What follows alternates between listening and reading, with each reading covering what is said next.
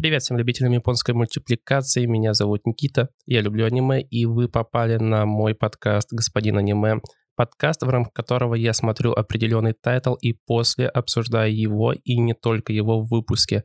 Сегодня в выпуске будем обсуждать сагу о Винланде, Тайтл с довольно необычным сочетанием, потому что Япония и викинги не то чтобы сильно сочетаются, но тем не менее тайтл стал э, достаточно популярным и в принципе был принят довольно положительно, поэтому давайте обсудим его и то, насколько это оправдано.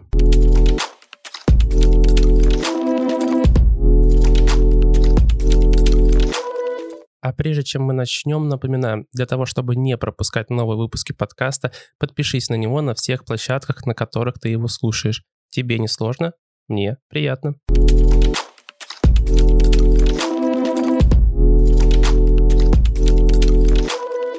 Хочется начать этот выпуск с такого вопроса. А есть ли аналоги у этого тайтла? Как я сказал до этого, тут действительно необычный сеттинг. Это викинги в представлении японцев. Это уникальный сеттинг, несмотря на то, что само повествование не является чем-то прям супер оригинальным. В Татле показываются довольно типичные для аниме вещи. Это месть, э, причем довольно тупорылая месть даже по меркам аниме. Абсолютно несбалансированные битвы, где один человек способен раскромсать всю армию от важных, хорошо вооруженных воинов. Привет, Торкель. И, конечно, куда же без них внутренние эпизодострадания героев. Но к этому мы вернемся позже и разберем это подробнее. Давайте все-таки разберемся с сеттингом. Для того, чтобы понять, уникальный он или нет, достаточно ответить на один вопрос. Есть ли еще аниме про викингов? Да, вроде как нет. Сага о Винланде является в этом плане уникальным тайтлом. Нет больше ни одного известного тайтла про викингов. Хотя это аниме не совсем про викингов все-таки, а про Винланд, но тоже к этому вернемся позже. В любом случае, сага о Винленде своего рода является первым серьезным ответом на творческий вызов о том, как должны выглядеть викинги в аниме, как они должны приставать перед зрителем, в этом плане не на что было опираться. Я сейчас, если что, говорю про мангу, которая была принята тоже хорошо и вышла еще в 2005 году. Неизвестно было, понравится ли публике викинги в подобном японизированном представлении или все плюются, засрав еще один тайтл. А, высокие оценки говорят о том, что этот эксперимент прошел удачно. В своих выпусках я всегда привожу оценки с одного и того же портала для чистоты эксперимента, чтобы проще было их сравнивать между собой и делать какие-либо выводы. А, в моем случае это портал IMDb. И на IMDb сага о Винланде имеет оценку 8,8, что для аниме на IMDb является просто заоблачным результатом. Ну, для сравнения, бесспорно гениальная работа Макото Синкая под названием «Твое имя» имеет на IMDb оценку всего лишь 8,4. А, например, например, легендарное аниме от Гибли э, и Хаяо Мидзаки «Унесенные призраками» оценку 8,6. Конечно же, это все не значит, что сага о Винланде лучше, чем твое имя или унесенные призраками. Просто это показывает, что публика действительно очень хорошо приняла данный тайтл. Вы можете не брать IMDb, если он вам не нравится, а взять оценки с любого другого портала, хоть с кинопоиска, и сравнить с другими тайтлами. И на всех площадках сага о Винланде будет смотреться очень достойно по отношению к другим тайтлам. Давайте разберем, а кто вообще сделал этот безумный тайтл про Винланд. Как это обычно и бывает, сага о Винланде в первую очередь манга, а аниме просто экранизирует события, показанные в манге. Стандартная, почти беспроигрышная формула для получения популярного аниме достаточно просто экранизировать популярную мангу.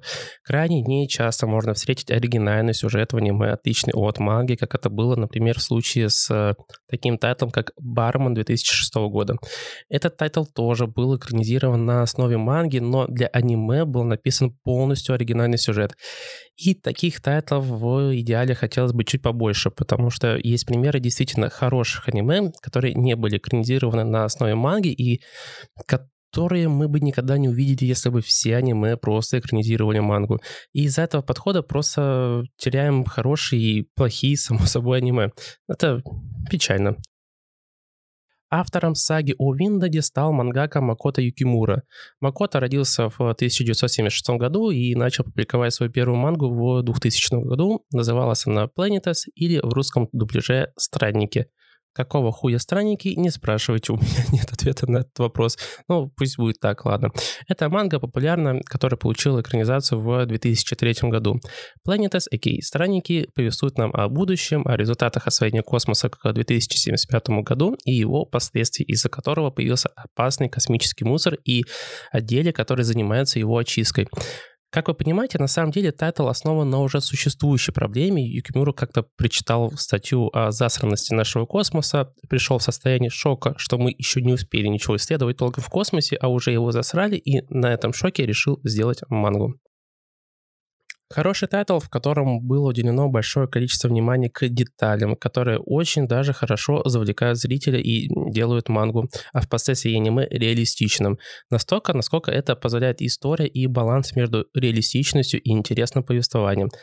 А, сам Юкимура признавался, что при создании своих манг он изучает исторические и научные материалы для того, чтобы сделать свои истории более убедительными и реальными. Он посещает а, различные страны для научных исследований, чтобы вдохновиться и поднять уровень точности и реалистичности в своих работах. Но ну вот Planetes и Странники закончилась. В 2004 году вышел последний том манги. Экранизация уже была завершена, и Кимура находился в поиске нового творческого вызова. Этим вызовом стала манга про Винланд. При создании этой манги Макото опирался на две исландских саги, которые первоначально были написаны еще в 13 веке. Это сага о гренландцах и сага о Берике Рыжем. Эти саги описывают события 10-11 веков, изгнание Эрика Рыжего из Исландии, его колонизацию Гренландии и, конечно же, экспедицию Винланд Лейфа Эриксона, сына Эрика Рыжего, и экспедицию Торфина. А, кроме того, Юкимура какое-то время жил по обычаям викингов 10-11 веков, носил их одежду, занимался рыбалкой, жил примерно в их бытовых условиях. И как вы понимаете, Винланд не является просто выдумкой японского мангаки. Это реально исторически существовавшее место и часть истории викингов.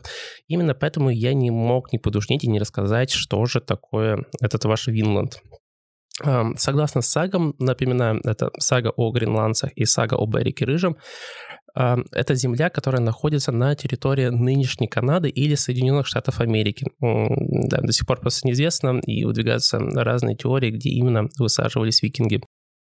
Саги эти рассказывают нам о том, что некогда торговец по имени Бьярни отплыл из Исландии в Гренландию, но из-за шторма сбился с курса и попал на неизвестную землю в Северной Америке. Уже можем это наложить на то, что рассказывал Стэтли. Позднее, после возвращения Бьярни, Лейф узнал от него, что имеется некая земля с большим количеством лесов, которых как раз не хватает в Гренландии. После этого викинги из Гренландии совершили несколько экспедиций, в том числе под руководством Торфина, к этой земле, которую Лейф назвал Винланд. Согласно этим сагам, викинги также пытались там основать поселение и жить там, но их прогнали местные жители, которых викинги называли скрейлингами. Индейцы, короче, это. Э, сейчас идут споры на тему того, действительно там викинги пытались основать поселение или нет, но есть факт, с которым все согласны, это то, что данные экспедиции длились недолго, там максимум пару лет. А, это, это самое чувство, когда в 24 года узнал, что все-таки Колумб не открывал Америку.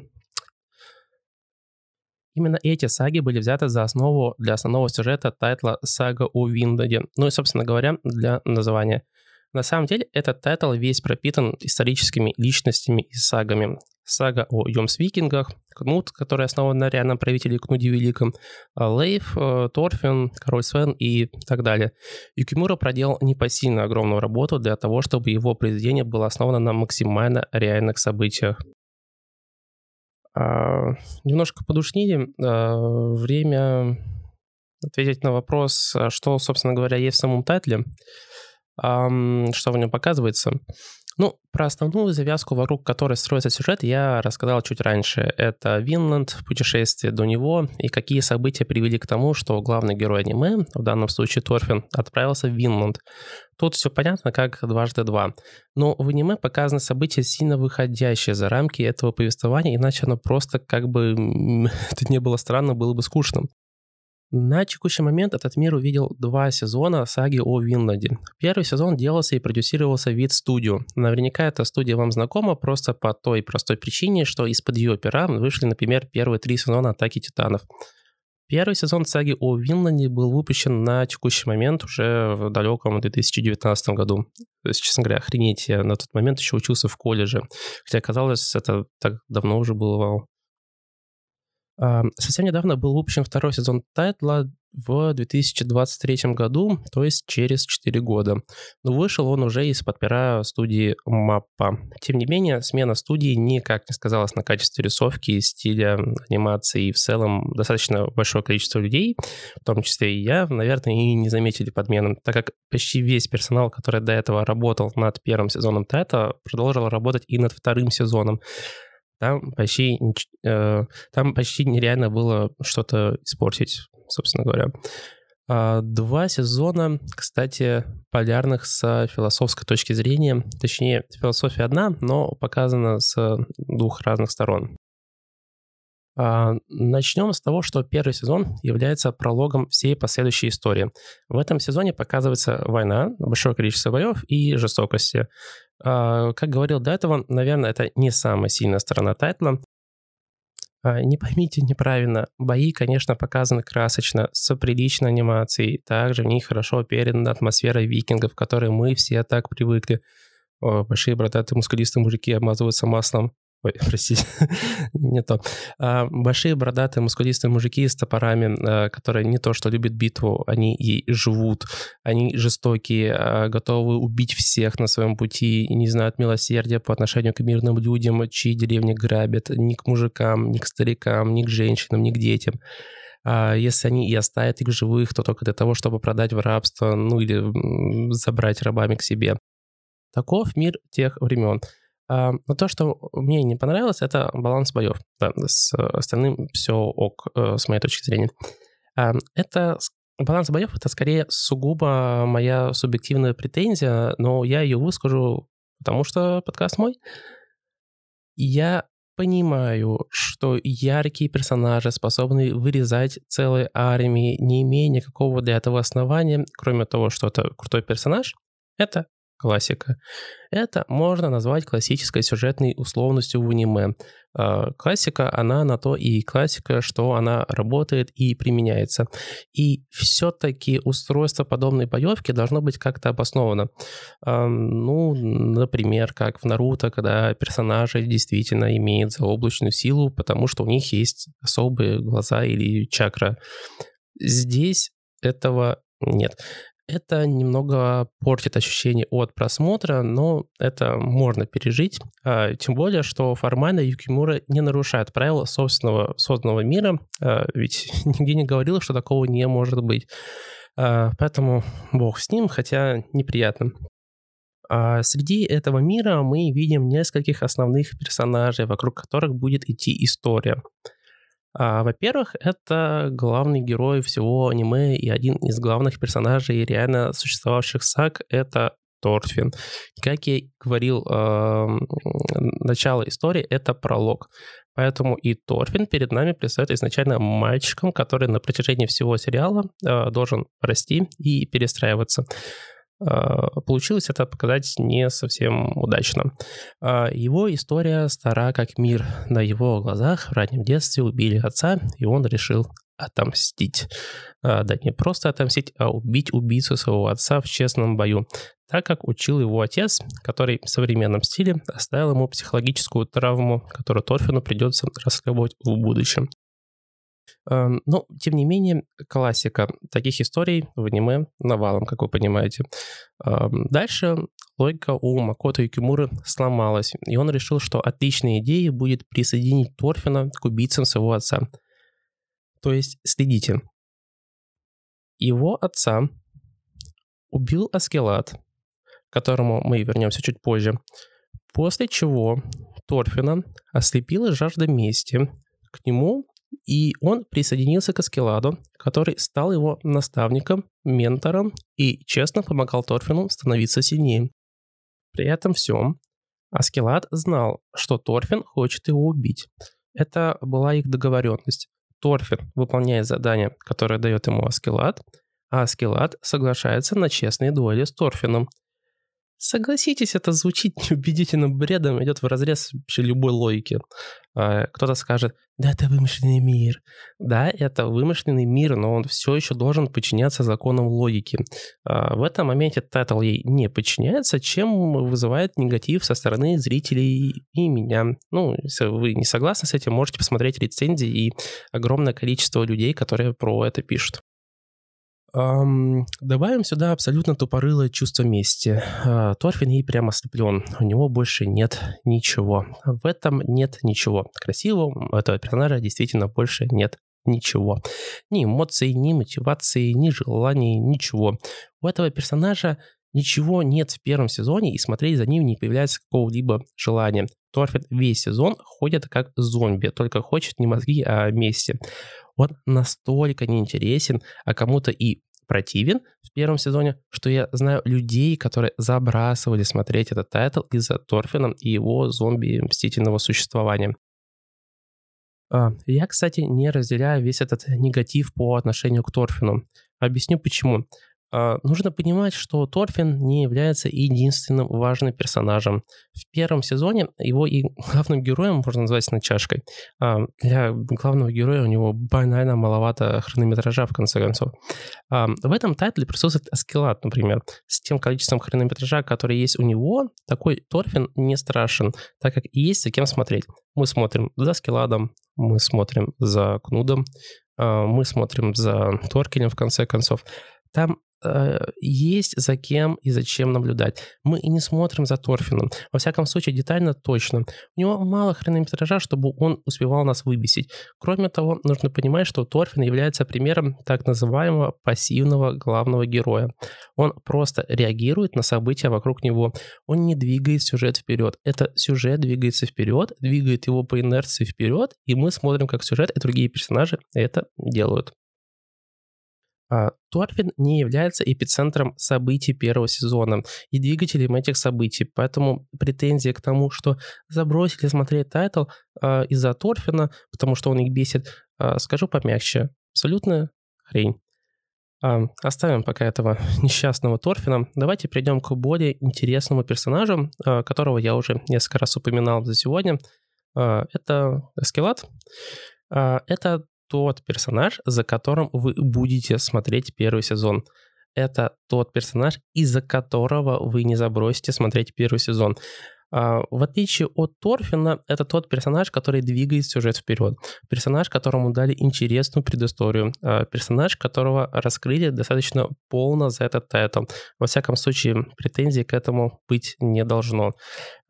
Персонаж, э, с которого кайфанул бы Макиавелли, э, персонаж, для которого цель оправдывает любые средства. Э, из этой философии Аскелат принес огромное количество боли и страданий как людям вокруг себя, так и просто невинным людям. Это персонаж, который ненавидит всех вокруг себя, но притворяется их другом для того, чтобы использовать их и достичь своих целей. При этом же этот персонаж внес наибольший вклад в развитие Кнуда, тем самым принеся значительные изменения не только э, в развитии одного персонажа, но и в целое скандинавское государство. При этом развивал он Кнуда по той же самой философии. Цель оправдывает любые средства. А, кроме Кнуда, он также внес вклад в трансформацию Торфина и тем самым по факту отправил его в Винланд, тем самым запустив основной сюжет всего тайтла, приведя и закончив пролог. Жаль только, что сам Винланд с таким темпом экранизации мы увидим совсем не скоро. Аскелат — это антигерой с противоречивым мировоззрением, а, тот самый, когда ты мозгами за него, но душой и сердцем нет. Если ты только не я. На самом деле, Аскелат был показан настолько потрясающе, что он вполне может претендовать на роль лучшего антигероя в аниме, а, во всяком случае, за последние лет пять. Среди всего обилия персонажей в Татле выделю, пожалуй, Кнуда еще. Привет всем игроманам, которые, так же, как и я, прошли Elden Ring, и которые стригернулись ненароком при первом появлении Кнуда и подумали, что это Малени, которая сейчас достанет свой длинный меч и разрубит им пол армии. Что, кстати, по меркам Тата не было бы удивительно. Отмечу, что в целом в работах Макота и Кимуры присутствует отвращение к войне и к ее проявлениям. А, ну, обычно ей не пронизан прям весь тайтл. Э, этот контекст показывается достаточно аккуратно и ненавязчиво. Э, так и в тайтле он есть только в некоторых важных для истории персонажах, э, тем самым дополнительно противопоставляя их ее сторонникам или тем, кому на нее просто все равно есть-есть. В саге о Винланде есть несколько пацифистов, назовем их так, один из которых как раз-таки Кнут. А, Кнут — персонаж, который претерпел наибольший рост в этом тайле. От мальчика, который прячется и боится абсолютно всего, до короля, захватившего трон, не боявшегося вступать в битву и вообще идти почти на любые действия. Кнут — интересный персонаж, который призван э, предложить нам задуматься о нескольких фундаментальных жизненных вещах, например, «Зачем мы живем?», на этот вопрос Кнут ищет ответ в течение первого сезона и получает на него а, от пьяницы священника. А, ответ, кстати говоря, странный, но допустим. И затрагивая сразу второй сезон, он там э, предлагает нам задуматься на такие вещи, как э, что значит быть королем, какие вещи должен делать король для того, чтобы государство не рухнуло, насколько далеко он готов ради этого зайти. Прежде чем мы перейдем ко второму сезону, нужно уточнить действительно важную вещь. А, первый сезон является обманом. Самым, что ни на есть, обманом. Когда ты начинаешь смотреть сагу о Винладе, ты попадаешь в так называемый высокооктановый боевик. Огромное количество экшена, боев и приличный сюжет, хоть и не без косяков, а, с высоким темпом. А, Все это тебя настраивает на определенный лад просмотра и в целом ожиданий от тайтла. Второй же сезон вообще не боевик. Второй же сезон почти не показывает войну. Второй же сезон показывает историю, ту, которая должна быть. Это тайтл не про викингов, это тайтл про Винланд. Второй сезон нас резко разворачивает на 180 градусов и показывает э, результаты войны и в целом историю с другой стороны. Вот мы уже смотрим за Торфином, не одержимым местью. Мы видим Торфина, потерявшего все, как статус, теперь он стал простым трелом, так и попросту смысл жизни. Мы видим человека, потерявшего все. И история нам подкидывает тут еще дополнительно фундаментальных э, философских размышлений. Что делать человеку, потерявшему все? Может ли человек измениться, упав на самое дно? Мы видим Торфина, человека в глубокой депрессии, переживающего внутреннюю трансформацию, а, человека, начинающего новую жизнь. Мы видим войну с точки зрения обычного мирного человека, который теряет родных, близких, кров, свободу. В этом сезоне показываются треллы и рассказываются их не самые приятные истории. Точнее, приятные ровно до того момента, как они стали треллами. Если ты раньше поддерживал Аскелада, для которого цель оправдывает средства, то теперь, смотря за ними, ты уже далеко не факт, что будешь его поддерживать. История Гардара и Анхейт — это вообще отдельный вид искусства. Только не говорите, что вам не нравится наблюдать за тем, как влюбленные, несмотря на тяжелую и несправедливую судьбу, заходят безумно далеко э, для того, чтобы просто быть вместе. Э, разрешение их мечт — это Потрясающий по своему драматизму момент и, с моей точки зрения, является украшением второго сезона. Отмечу еще, что все страдания простых треллов противопоставляются Кнуду, например, который также показывается во втором сезоне и который пытается не развалить государство, которое у него во владении и идет на все для этого. А, да, не показано, что он как-то издевался над треллами и все такое, но и не был против. Да и те, кто смотрел, те видели, на что шел Кнут ради власти и сильного государства. Поэтому треллы для него будут лишь еще одним инструментом для достижения своих целей. А, кстати говоря, а, то, что также бросается в глаза, это изменение темпа повествования. Кроме того, что сам сезон делает разворот на 180 градусов, превращаясь из боевика в историю становления Торфина как личности, победившего депрессию и ненависть себе, а, ну и дополнительно в историю путешествия в Винланд, да, в первую очередь. А, кроме этого, сезон замедляет темп. Это вполне органичное явление, э, этому не надо удивляться. Э, это логично, что высокий темп для внутренних переживаний второго сезона и истории не подошел бы. А, поэтому смотрится это вполне органично. Темп э, все равно не супермедленный, так что претензий к этому также быть не должно. Все эти хорошо продуманные персонажи и показанная философия будут приправлены хорошей, качественной анимацией и музыкальным сопровождением. А, да, конечно, сейчас в целом хорошей анимацией не удивить, но классно, что она не испорчена в этом тайтле и смотреть ее приятно. Сага о Винланде — это не просто хороший тайтл и далеко не просто история Торфина. И уж тем более ни в коем случае не тайтл про викингов. Это тайтл с интересным сюжетом, который очень глубоко переплетается с историческими фактами, от чего э, тайтл становится только лучше. А я, как человек, любящий в этом всем покопаться, получил от этого множественный душниловский оргазм. Это тайтл с огромным количеством продуманных и раскрытых персонажей. Это тайтл с нереально крутыми антигероями, ради которых стоит уже посмотреть этот тайтл. И это тайтл, поднимающий фундаментальные философские вопросы. Именно поэтому сага о Винладе является суперудачной работой Макото и Кимуры и заслуживает внимания всех любителей аниме, которые любят посмотреть чуть больше, чем просто высокогдановые боевики. А, ну, не знаю, как для вас. У меня лично это первая работа Макото Юкимуру, которую я увидел, и для меня он сразу стал за счет нее одним из лучших мангак. А если вам понравилась сага о Виндаде, рекомендую глянуть еще «Странники». Я сейчас только глянул первые семь серий этого тайтла, и это того стоит.